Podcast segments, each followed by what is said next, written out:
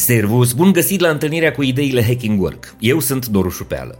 Explorăm informații și idei valoroase pentru oamenii harnici, ca să mergem cu toții la serviciu, nu la scârbiciu. Asculți Hacking Work! În cazul multora dintre noi, primele relații amoroase au avut legătură directă, în mod sigur, cu școala, liceul ori facultatea unde am studiat, dar și cu primele noastre locuri de muncă.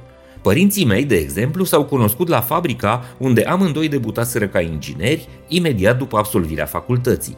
În trecut, nu era deloc ciudat să-ți găsești marea iubire la muncă.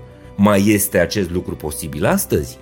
Poate să mai fie astăzi biroul sau spațiul de lucru din fabrică, magazin, call center, depozit sau orice altă clădire unde muncim, acel loc în care construim nu doar competență și experiență profesională, ci trăim și experiențe emoționale puternice, chiar romantice, Datele rezultate din cercetări recente ne arată că aceasta este așteptarea multora dintre tinerii contemporani cu noi – iar vestea asta deschide o uriașă oportunitate. I-am putea readuce pe cei tineri la birou dacă am regândi biroul ca un spațiu centrat pe socializare și conexiune umană, nu ca un loc unde stăm 8 ore cu nasul în ecrane, ignorându-i pe cei din jur.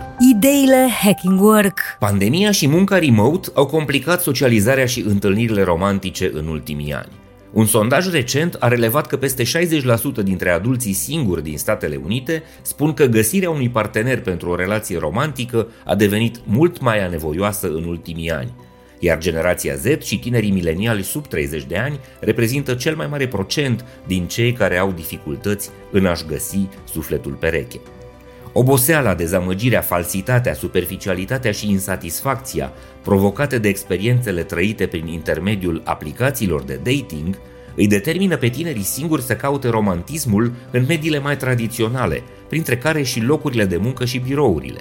Întoarcerea la locul de muncă devine astfel o variantă mai atrăgătoare pentru unii care văd în această oportunitate și șansa de a întâlni un partener sau de a experimenta măcar plăcerea unui flirt cu colegul de care se simt atrași. Aproximativ 40% dintre angajații americani recunosc că au flirtat cu cineva de la locul de muncă, iar 17% au avut o relație oficială cu un coleg, conform unui sondaj la care au participat peste 600 de respondenți din Statele Unite.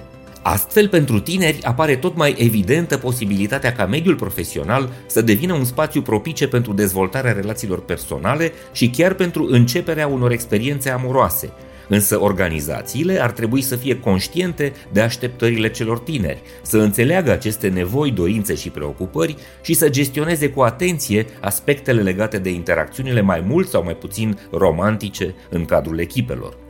Mulți manageri spun că și-ar dori să îi aducă pe angajați înapoi la birou, fiindcă munca la distanță diluează relațiile dintre colegi, slăbește coeziunea și colaborarea echipelor și face să se piardă o mare parte din consistența și valoarea culturii organizaționale.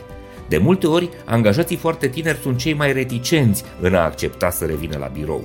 Managerii ar trebui să înțeleagă însă că oamenii ar privi altfel biroul dacă acesta ar fi gândit nu doar ca un spațiu exclusiv pentru muncă, pentru producție, din păcate, după pandemie, spațiile de lucru în imensa lor majoritate nu au căpătat încă un nou design pentru a fi propice socializării, conectării și deconectării, dezvoltării de relații umane între membrii echipelor și întâlnirilor informale în care oamenii își dezvăluie personalitatea și pun în valoare și partea lor personală, umană, nu doar capacitatea profesională. Dar nu de la designul birourilor ar trebui să pornim, ci de la reconstrucția mentalităților, Conducătorii de organizație ar trebui mai întâi să înțeleagă că oamenii pot munci și de acasă și de prin cafenele. Nu trebuie să vină până la birou pentru a bate în tastatură.